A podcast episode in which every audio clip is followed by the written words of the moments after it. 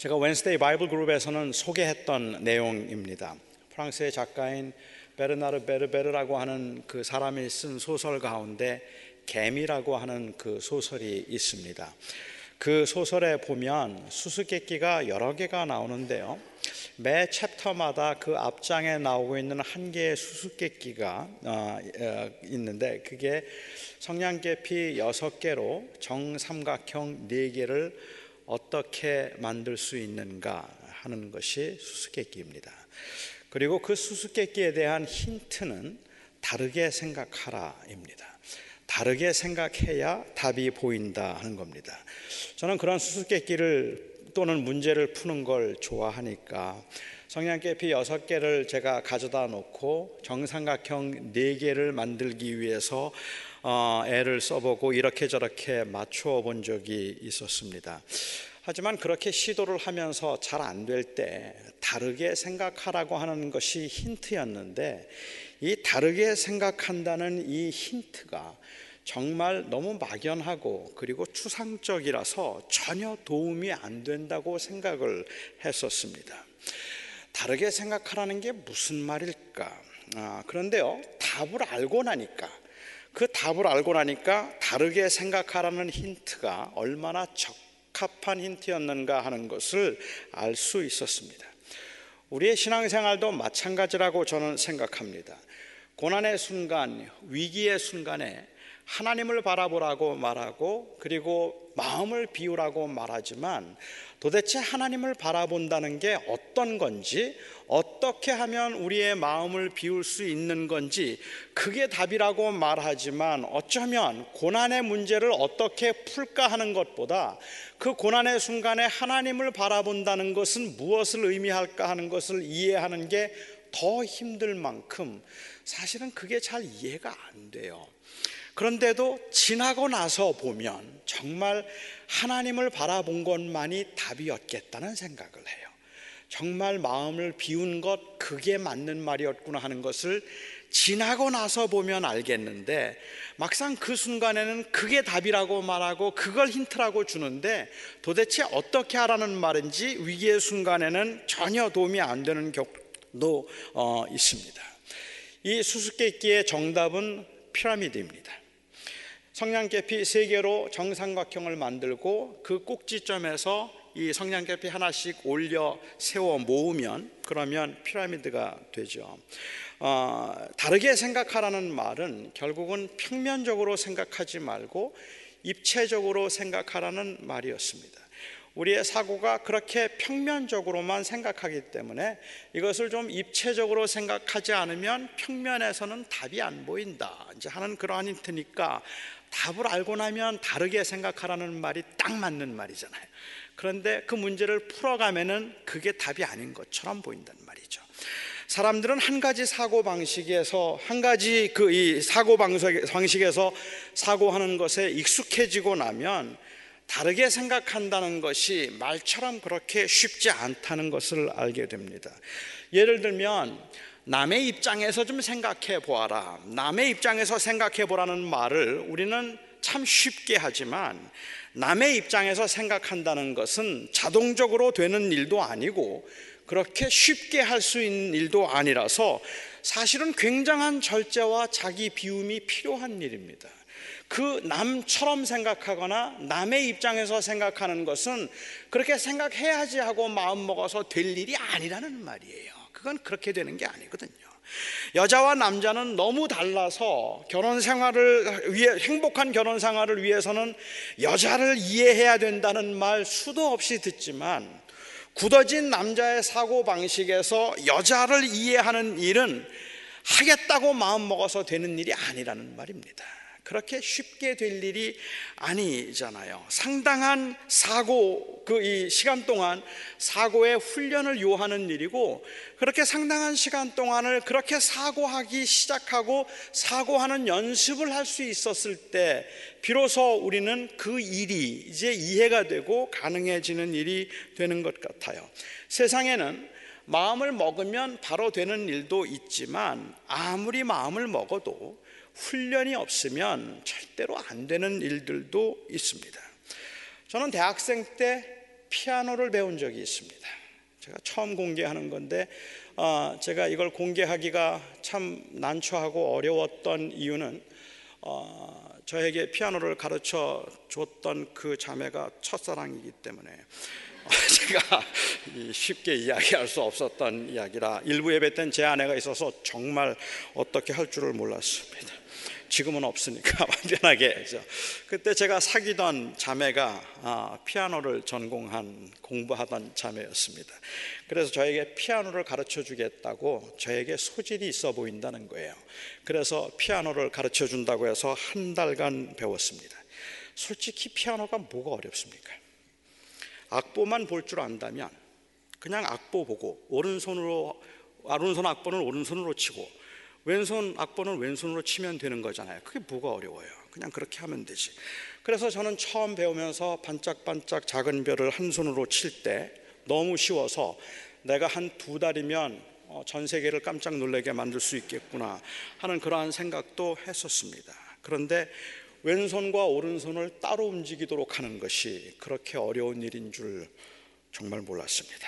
악보가 조금만 복잡해져도 저는 두 손이 따로 그 이, 이 연주를 하는 것은 저에게는 할 수도 없었을 뿐만 아니라 그렇게 하는 것 자체가 저에게는 너무도 큰 스트레스였기 때문에 그냥 두 손을 같이 한다면 그나마 뭐 찬송가 한 곡이라도 치겠지만 두 손을 따로 해야 되는 것이 너무 스트레스를 받아서 한 달 만에 그만두었습니다. 피아노를 할 줄 아는 분들은 왼손과 오른손을 따로 치는 게 뭐가 어렵겠느냐고 하시지만 그건 남의 사정 모르고 하는 말입니다. 이건 우리의 몸뿐만이 아닙니다. 뭐 모든 일들이 그렇겠지만 우리의 사고도 다르게 생각하기 위해서는 훈련이 필요한 법인데, 이걸 너무 당연하게 생각하고 너무 쉽게 생각하는 것이 문제인 것 같아요. 입체적으로 생각하라, 영생의 관점에서 생각하라, 이게 그렇게 쉬운 일이 아니란 말입니다. 그래서 사실은 굉장한 사고의 훈련이 있어야 되고, 그것을 통한 경험과 그리고 많은 시간 동안에 우리가 연습을 해야 되는 일임에도 불구하고 마치 나는 한번 민든다고 작정을 하면 그 사고가 자동으로 바뀔 것이라고 생각하기 때문에 사람들은 실망하기도 하고 좌절하기도 하는 것 같아요. 성경 전체가 그렇다고 보아야 되겠지만 특별히 요한복음을 보면 이 사고 패러다임의 전환을 요구하는 내용들이 정말로 많이 나옵니다. 저는 요한복음의 주제를 한마디로 말하라면, 그냥 제가 오늘 설교를 하면서 이번 시리즈로 제가 설교를 하면서 늘 할 말이겠지만 요한복음의 주제를 한마디로 요약하라면 다르게 생각하라입니다. 그 이유는 요한복음에 나오는 예수님과 다른 사람들과의 대화 가운데 사고의 관점이 너무 달라서 동, 동문서답하는 것 같은 내용들이 너무 많이 나오기 때문에 그렇습니다. 예수님께서 말씀하시는 사고의 그 관점과 그리고 사람들이 말하고 있는, 반응하고 있는 그 관점이 너무 다른 것을 볼 수 있기 때문에 그렇죠. 저의 부족함 때문에 요한복음에 나오는 그 예수님의 마음이 충분히 전달될 수 있을까 하는 데는 자신이 없지만, 이번에 제가 요한복음 강해를 시작하면서 여러분과 함께 다르게 생각하는 훈련을 좀 해보았으면 하는 그러한 자세로 임하려고 합니다. 단순한 정보나 아니면 지식의 습득이 아닌 입체적인 사고의 훈련을 우리가 한번 기대해 봅니다. 입체적으로 사고한다는 것은 어떤 것일까? 산다는 게 뭘까요, 여러분? 여러분은 지금 행복하십니까? 여러분은 살만하십니까? 이 세상을 살아가는 사람들의 그 허망함 혹은 그 덧없음을 설명하기 위한 비유들이 참 많이 있는데, 오늘은 제가 여러분들에게 불교 초기의 그 불경 중에 하나였던 아함경에 나오는 이야기를 여러분들에게 하나 소개해 드리려고 합니다. 아마 이와 비슷한 이야기들은 여러분들이 들어보셨을 겁니다. 어떤 사람이 들판에 나갔다가 미친 코끼리를 만납니다. 그리고 미친 코끼리가 그를 들이받으려고 해서 그가 쫓겨서 도망을 가다가 우물, 아, 이, 이 넝쿨을 붙들고 우물 속으로 피신을 했습니다. 그런데 우물 바닥을 내려다 보니까 거기에 독사 한 마리가 입을 벌리고 있는 겁니다. 우물 입구에는 코끼리가 버티고 섰고 그리고 우물 바닥에는 어, 이 독사가 있어서 올라가지도 못하고 내려가지도 못하는 상황에서 그냥 넝쿨만 붙들고 있을 뿐인데, 어디선가 흰 쥐 한 마리 그리고 검은 쥐 한 마리가 나타나서 교대로 넝쿨을 갉아먹기 시작합니다. 그런데 이런 위기의 순간 이 사람은 그 매달려 있는 그곳에서 바로 그 옆에 벌집 하나를 발견하고, 그리고 그 벌집에서 흐르는 꿀을 발견해서 그 꿀을 찍어 먹습니다. 그리고는 꿀의 단맛에 취해서 자기가 지금 위험에 처해 있다는 사실을 잊어버리고 있다는 그 이야기, 이게 바로 인생이다 하는 이야기가 아함경에 나오는 인생의 허무함에 관한 이야기입니다. 톨스토이도 비슷한 이야기를 해서 누가 누구 걸 카피했는지 모르겠지만 뭐 톨스토이가 카피했겠죠. 아니면 자기의 창작의 얘기인지 몰라도 인생을 이렇게 허무하게 얘기하는 경우들은 어, 종종 우리가 볼 수 있는데, 짐작하시는 대로 여기에 나오는 흰지, 흰지와 검은지는 낮과 밤을 어, 가리키고 독사는 죽음을 가리킵니다. 꿀이란 잠깐 누릴 수 있는 오욕을 의미하고, 벌집은 어, 그것과 관계되어 있는 헛된 그 생각들을 가리켜서 벌집이라고 말합니다. 시간의 길이를 찰나적으로 만들어 놓고 인생을 보면 사람들이 얼마나 단순하고 인생이 얼마나 허무한지를 쉽게 볼 수 있는 이야기입니다. 그러니까 독사도 코끼리도 쥐도 아무도 피할 수 없는 어차피 처한 이 모든 인간의 운명이라고 생각하면 그 넝쿨에 매달려 있는 동안 얼마나 많은 꿀을 먹었는가 하는 것과, 먹어도 먹어도 다음이 없는 그 꿀집을 꿀, 꿀, 꿀 벌집을 내가 차지했는가 하는 것이, 그 앞에 벌집조차 없어서 구걸을 해야 하는 그곳에 매달려 있는 그 상황보다는 훨씬 더 행복하다 말할 수 있겠지만, 그건 찰나의 순간이고 그 넝쿨이 끊어질 위기의 상황이라면 잘 먹고 그리고 많은 것을 소유한 것이 사실은 헛되다는 말입니다. 그렇게 매달려 있는 사람이 얼마나 비싼 옷을 입고 있는지, 얼마나 예쁘게 생겼는지, 얼마나 긍정적인 마음으로 매달려 있는지는 그렇게 중요한 일이 아닙니다. 그나마 이것들에 조금이라도 의미를 부여할 수 있는 것은 그리 길어 보이지 않는 시간일 뿐입니다. 이렇게 생각하면 조금 더 잘 살려고 애쓰고 노력하는 것, 그것조차도 허무하다는 생각이 들지 않으십니까? 요한복음에서는 이런 인간의 상태를 가리켜서 어둠이라는 말로 표현을 했습니다. 이 어둠은 단순히 앞이 잘 보이지 않는 답답한 상태를 말하는 것이 아니라 절망의 상태를 가리키는 말입니다.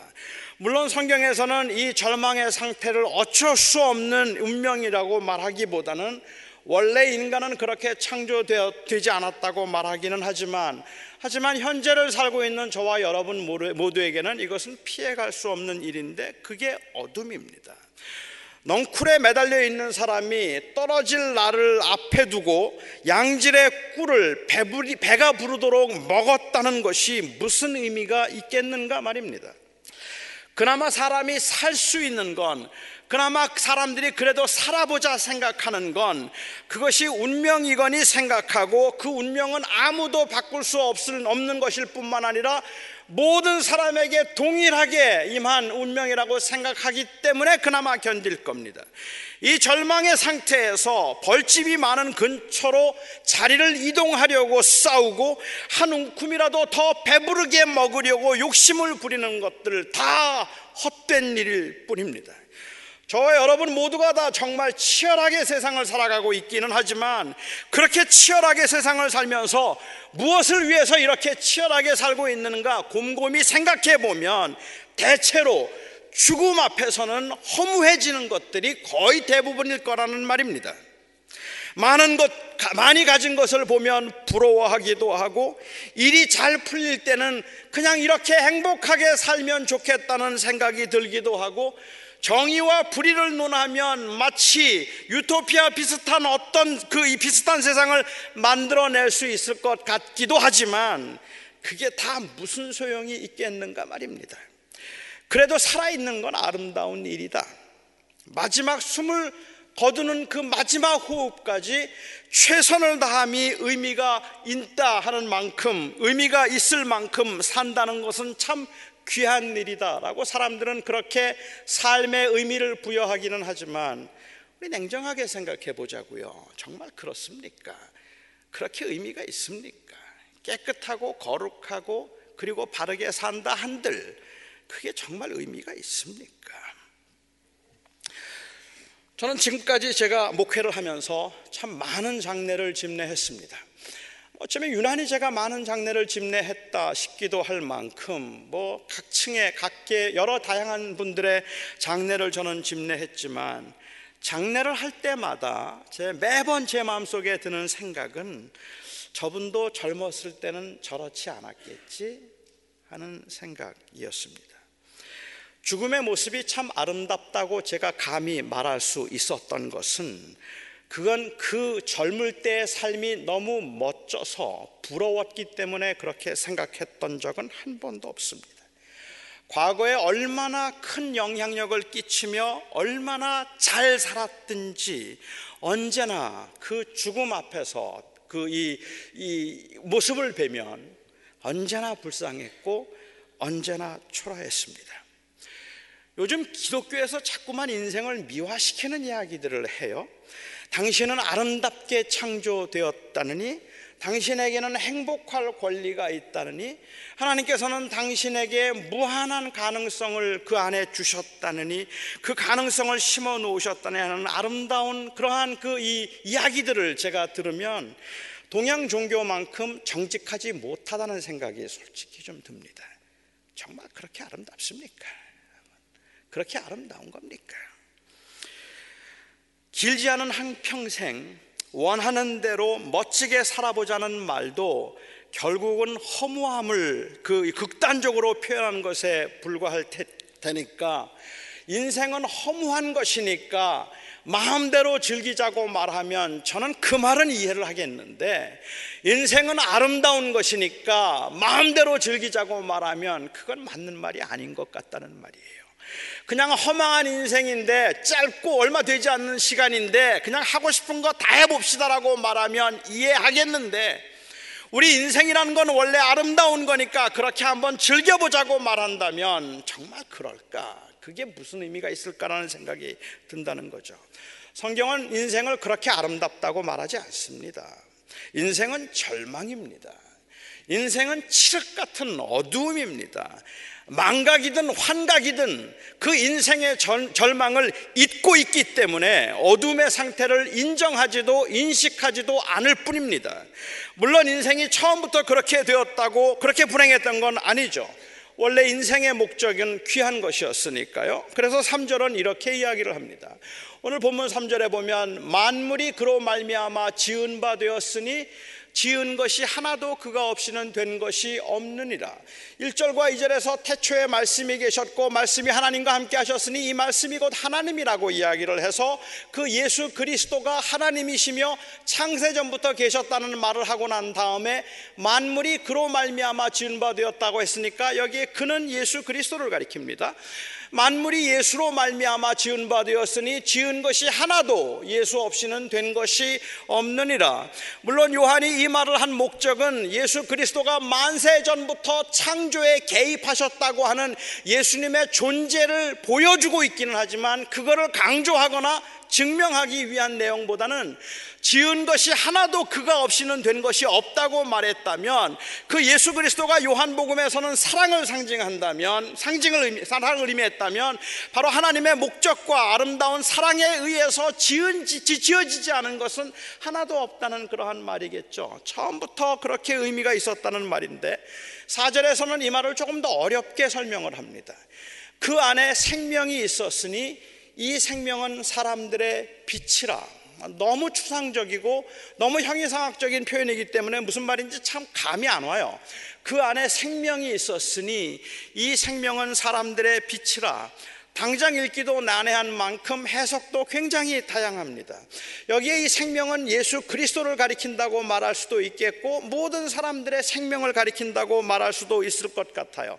저는 요한복음을 보면서 이 생명이 죽음과 대조되는 개념이라고 본다면, 그리고 죽음이 곧 절망을 의미하는 것이라고 한다면, 여기에 생명이 있어서 그 생명이 사람들의 빛이었다는 말은 인간이 처음 창조되었을 때, 그래서 그리스도 안에 있을 때 진정한 생명이 있었고 인간은 진정한 행복이 있었다는 그러한 말이고, 그런데 그 죽음, 절망을 통하여서 인간은 그 행복을 잃어버렸다는 말이라고 생각합니다.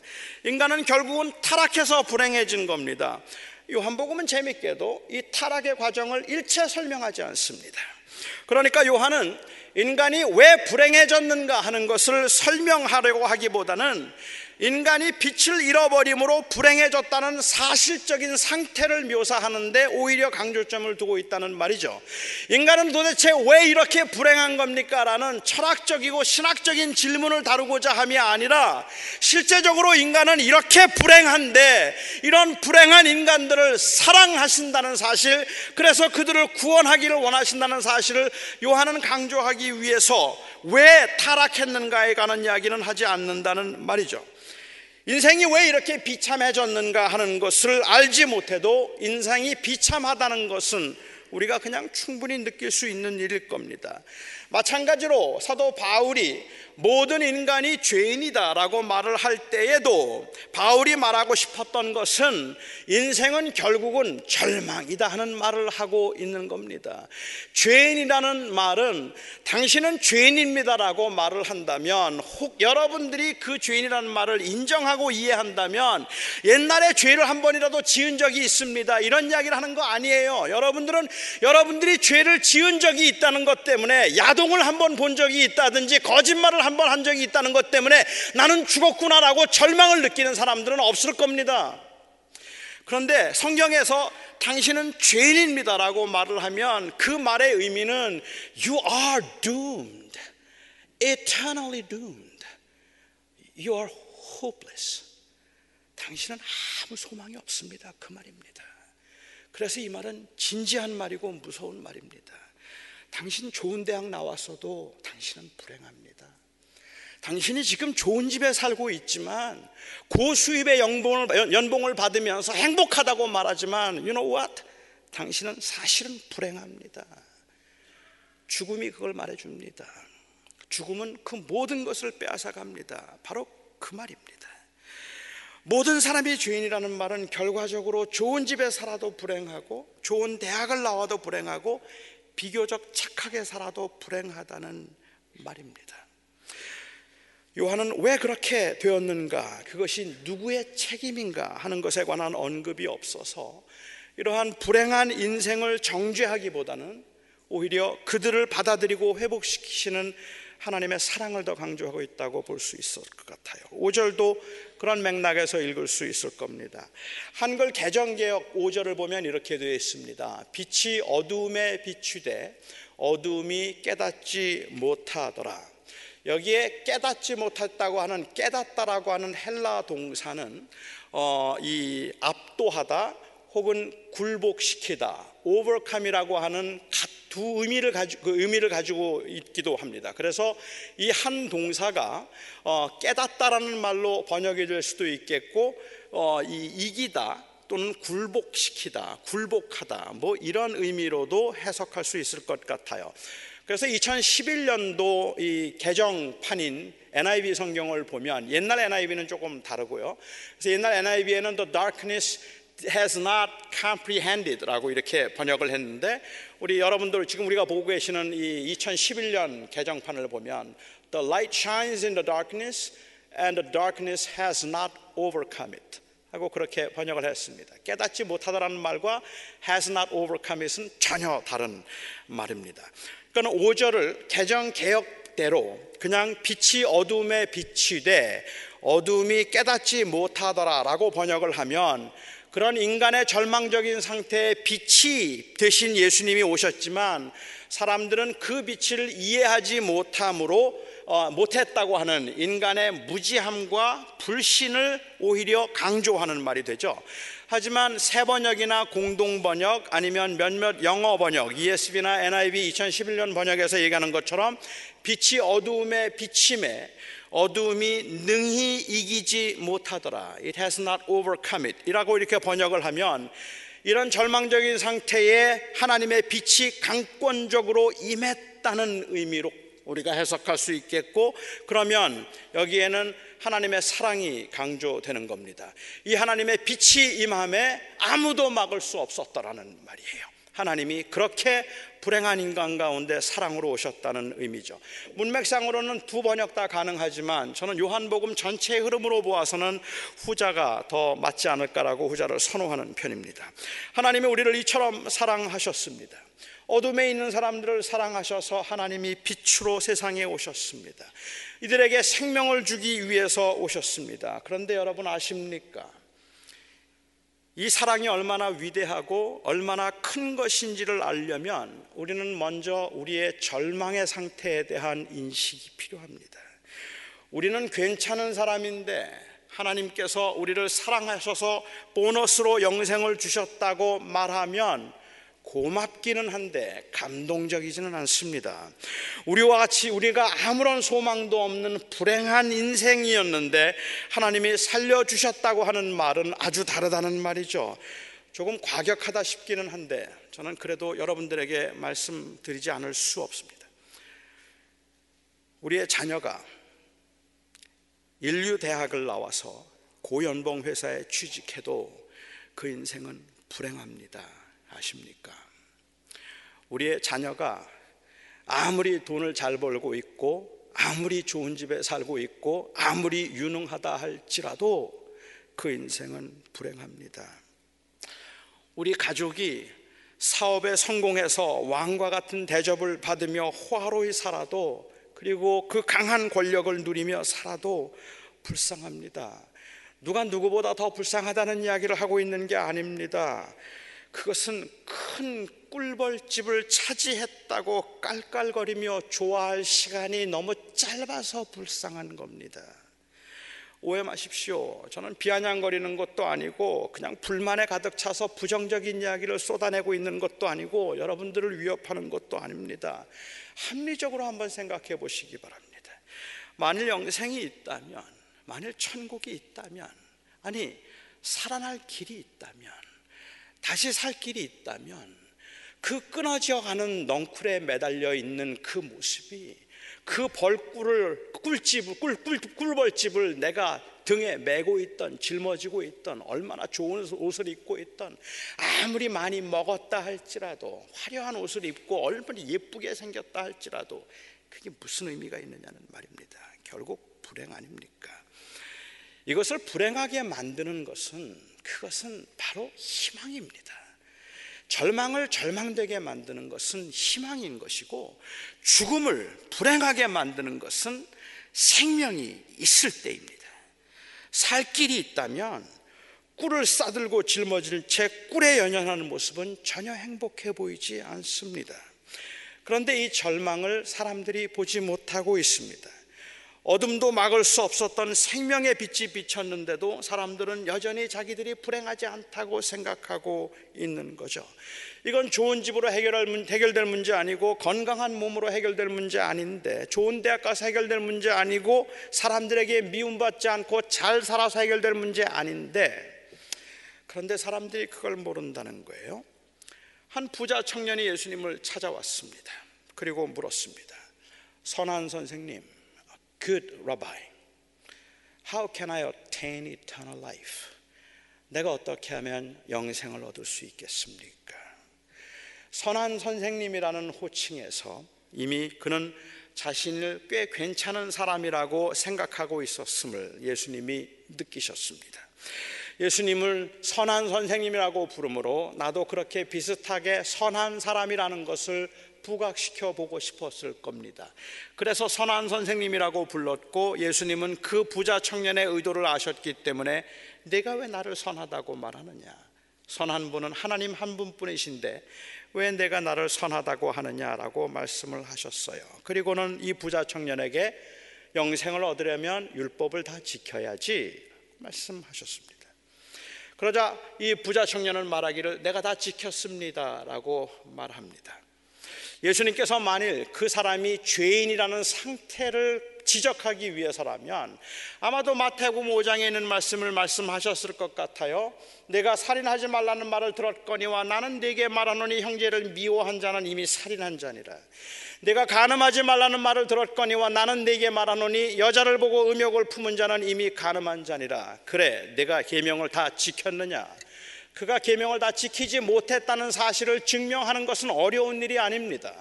그런데 이 청년이 계명을 다 지켰다고 말하니까 예수님께서는 내 말이 옳다 하셨어요. 그리고는 그런데 하나가 부족하네.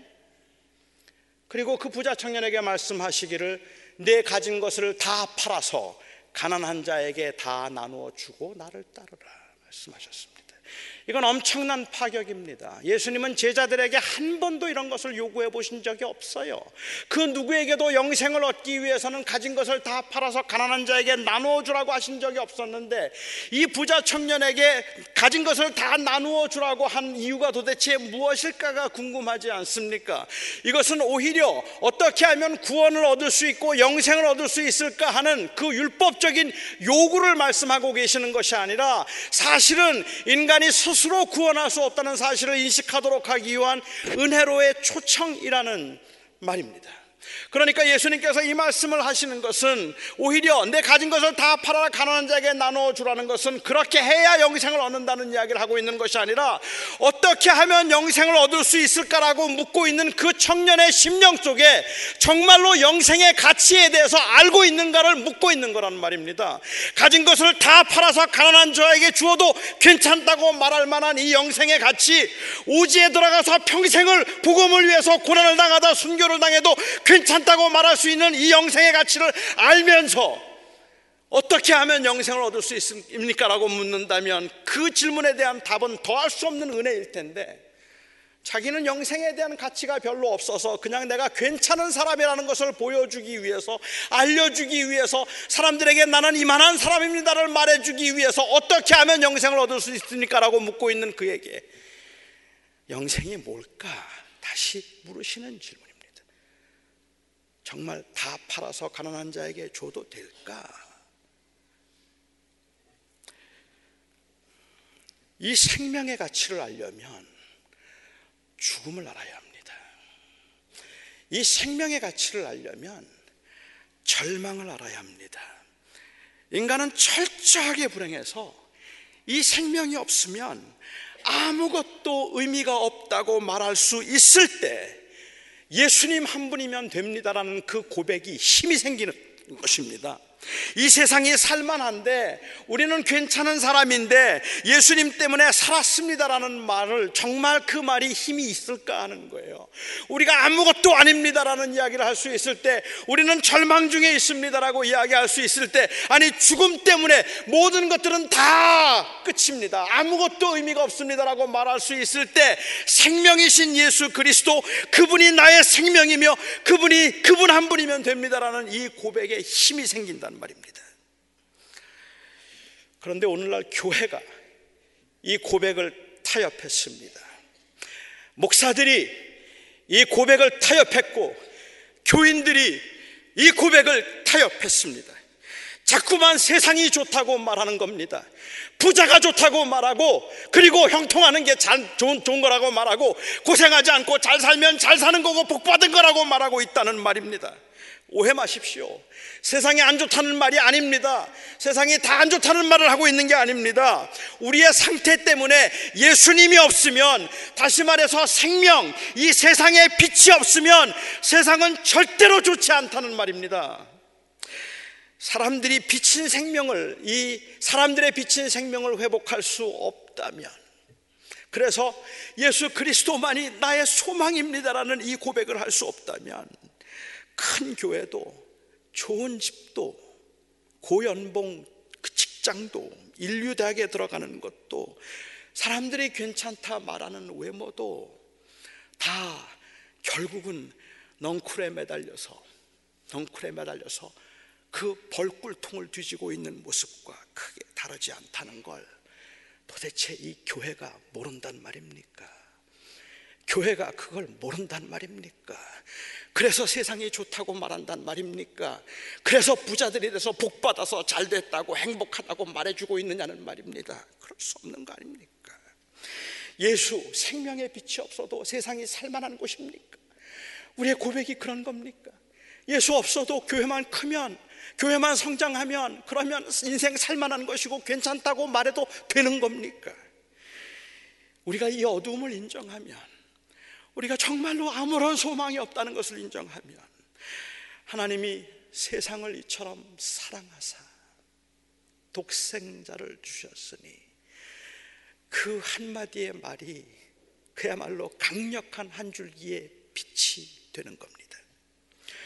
고난 중에도 숨을 쉴 수 있을 것이고, 편안함과 안락함에도 불안을 느낄 수도 있고, 이 어두움을 인정하면 비로소 은혜로 예배도 가능해지는 것이고, 이 어둠을 인정하고 이 헛됨을 인정하고 나면 비로소 그 예수님의 은혜 때문에 원수도 사랑할 수 있어지는 겁니다. 하나님이 우리를 이렇게 사랑하셨습니다. 하나님이 우리를 이렇게 사랑하십니다. 절망 중에 있는, 세상에서는 실패한 인생이라 할지라도 하나님은 우리를 이렇게 사랑하셔서 그 아들을 우리에게 주셨습니다. 그러니 사랑하는 성도 여러분, 기운을 내세요. 이 생명 때문에 여러분은 절대로 불행하지도 불쌍하지도 않습니다. 기도하겠습니다.